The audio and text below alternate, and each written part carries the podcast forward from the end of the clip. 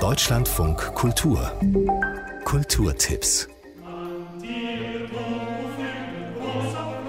Monteverdis Orfeo ist ein Meisterwerk europäischer Musikgeschichte, vielfach als erste Oper überhaupt verehrt. Das Staatstheater Nürnberg zeigt das Werk als Opernfilm in seinem Digitalfundus.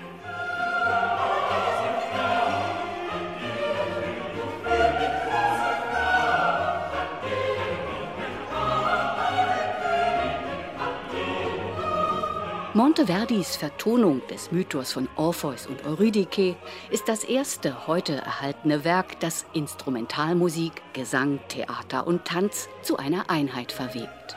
Uraufgeführt im Jahr 1607. L'Orfeo, der Opernfilm, in der Inszenierung von Jens Daniel Herzog, im digitalen Fundus des Staatstheaters Nürnberg.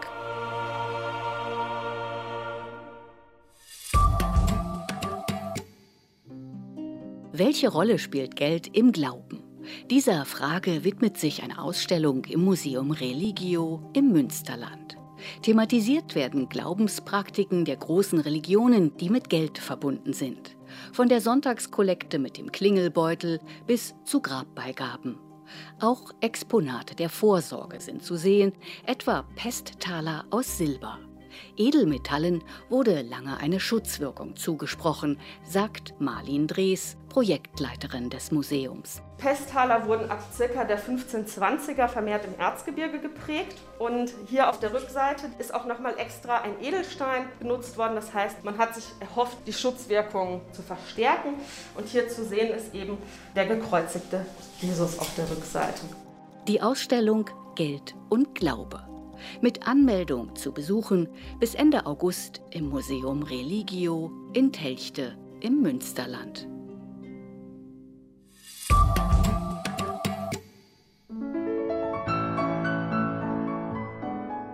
Die klassische Musikszene gilt als weltoffen und divers. Doch der Schein trügt.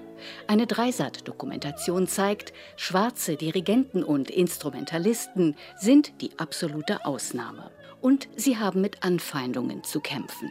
So wie der gebürtige Deutsche Kevin John Edusey, Chefdirigent der Münchner Symphoniker. Ja, es gibt Rassismus in der Klassik und auch nicht zu wenig. Und die Hürden, die man nehmen muss, sind andere, als wenn man das Privileg hat, eben durch sein Äußeres oder durch seine Herkunft nicht aufzufallen. Die Dokumentation Schwarze Musiker und weiße Musik. Wie rassistisch ist die Klassik? Zu sehen in der Dreisat-Mediathek.